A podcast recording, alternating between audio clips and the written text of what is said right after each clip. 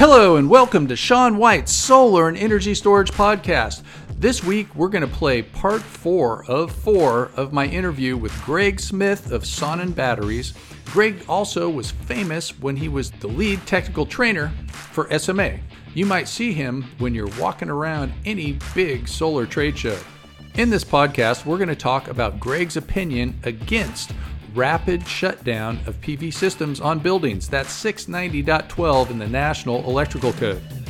Also, he's going to discuss a book he is writing, and we're going to finish it off with whole house backup and how fast a Sonnen energy storage system can react to a grid outage, which is 100 milliseconds. On with the show. Nowadays, we have rapid shutdown on the module level since anybody that's adopted the 2017 or 2020 National Electrical Code, which is most of the country now, and rapid shutdown is just for buildings. So we're seeing people almost being required to have module level power electronics up there. However, there's a couple of things out there that you can find from APS and from Generac where they can shut down the module without MPPT up there. Have you seen those, or what do you think about that? Oh yeah. Or what's your yeah, opinion? So, yeah, there are a lot of options out there, right? So, rapid shutdown, right? Good job, guys. Now we have this article in the code that now makes everything more risky for installers. And so you kind of hit it, right? And I wonder if we didn't have the rapid shutdown kind of forced down our throats, how well some of these module level electronic companies would be doing. But I guess the best way to, you know, for sustainability is to get something in the code that requires your product to be used. So that argument has so many layers to it. So now everybody is forced to use some type of module level electronic up on the roof now to comply with this asinine code article. And so now everybody has to have something up on the roof, generally speaking. So now we need to put things up there with the least amount of components, since fewer components equals higher reliability. And I know I sound so disdainful towards this rapid shutdown, and you would be correct. I hope that is coming across because it is one of the most contentious, unnecessary articles that I have ever seen. Here's my perspective on rapid shutdown. Rapid shutdown, in its purest form, was designed to protect firefighters.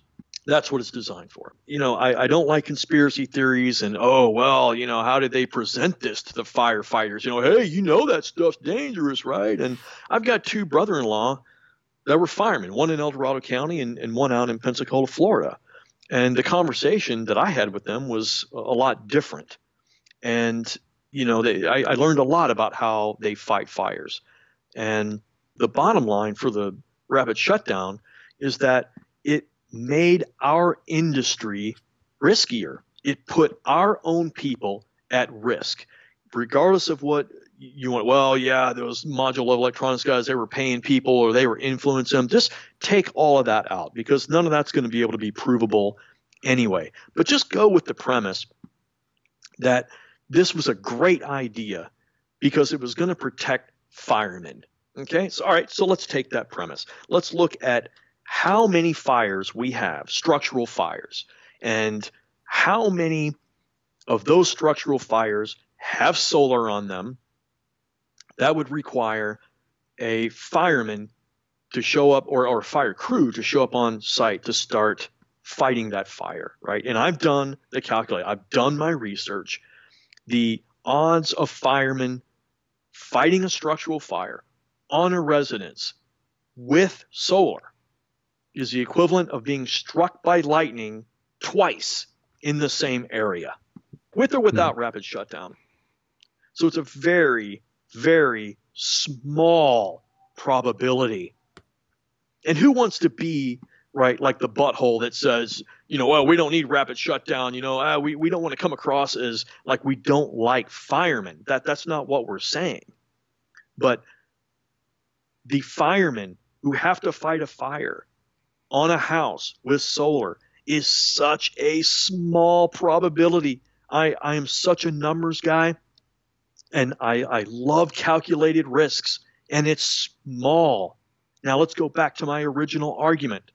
The probability of you going on a roof to swap out module level electronics is 100%, as opposed to this very, very small percentage of a fireman who would have to get up there, a trained fireman, to fight this structural fire. They're not going to bust through the modules. They're not.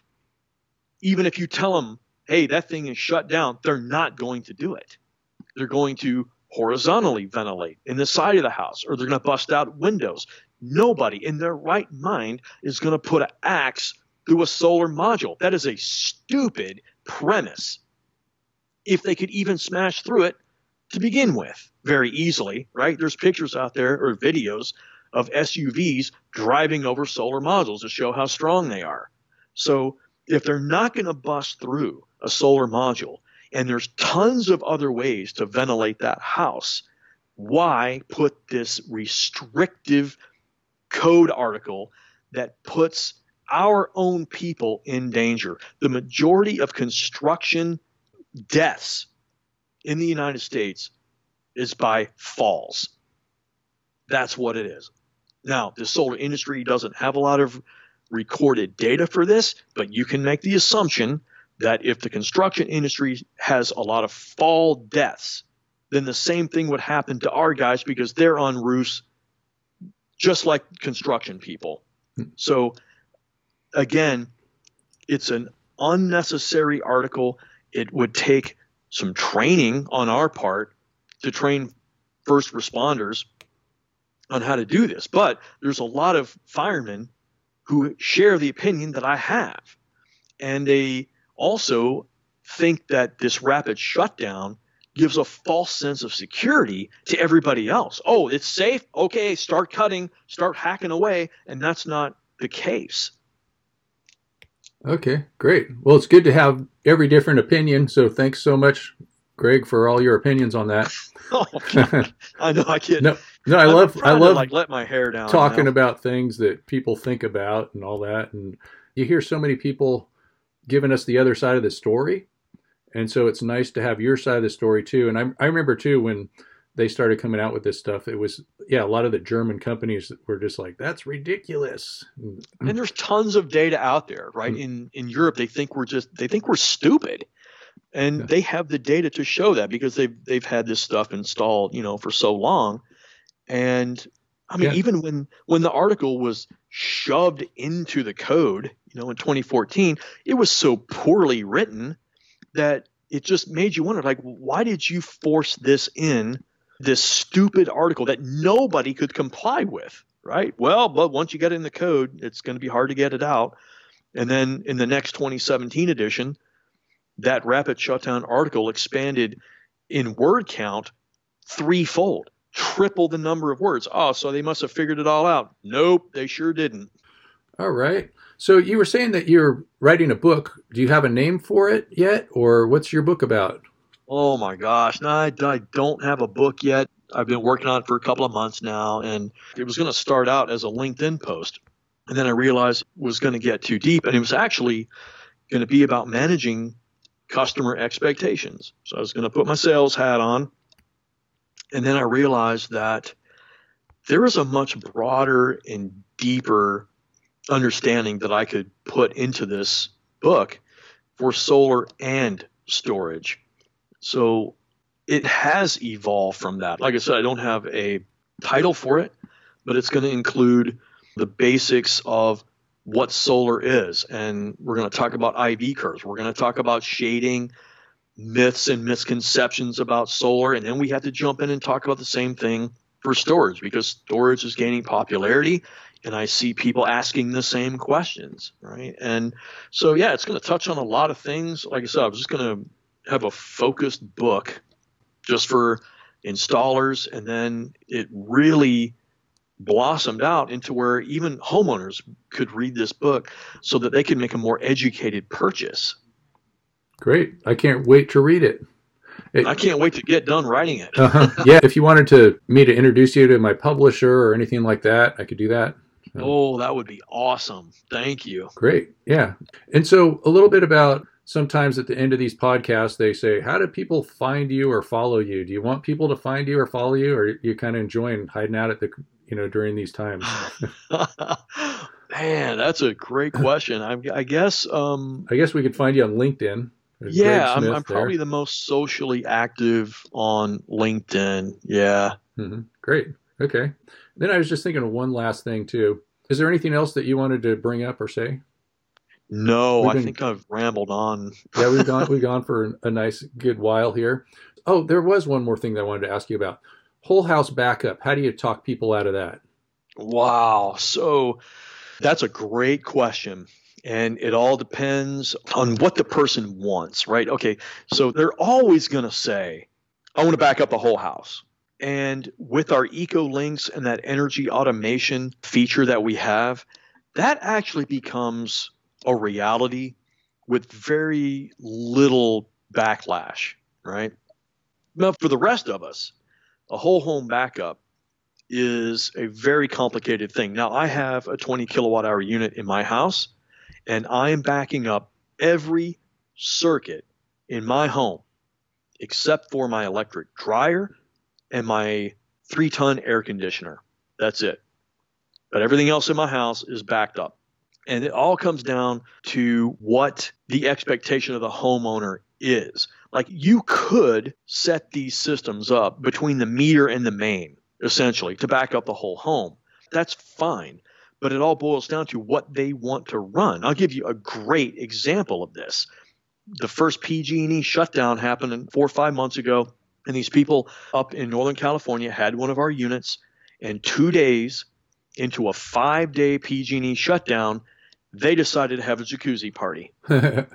and within five hours, they drained that battery all the way down, and they were without power until the next day when the sun came up and started charging the batteries and feeding the loads. I'm so, surprised it made it that long. I am surprised too. So it's all about managing homeowners' expectations. And if you have to roll up a newspaper and hit them on the nose and say, no, no, you can't run your jacuzzi or your 20 kilowatt glass kiln when the grid goes down, then sometimes that's what you have to do. Mm-hmm. Okay, great. So then, just one thing to finish off here your system will transfer to the backup loads in 100 milliseconds. How quick is that? Is that like, boop, or is it like? Yeah. So can you just make the sound? I don't. I don't know what the sound uh, equivalent of 100 come, milliseconds. Come on, give me a sound. Just uh, 100 milliseconds, tenth of a second. Yep. yep. And so the lights, you may see them blink, but like it's quick. It's like beep. okay, quick. there we go. Got it. Right, thanks. great. This has been a great interview. Thanks so much, Greg. Oh, you're welcome, man. It's good to catch up. Cool. All right. Thanks for listening to this interview with Greg Smith of Sonnen Battery. To find out more about everything solar and storage, go to solarsean.com. Over and out.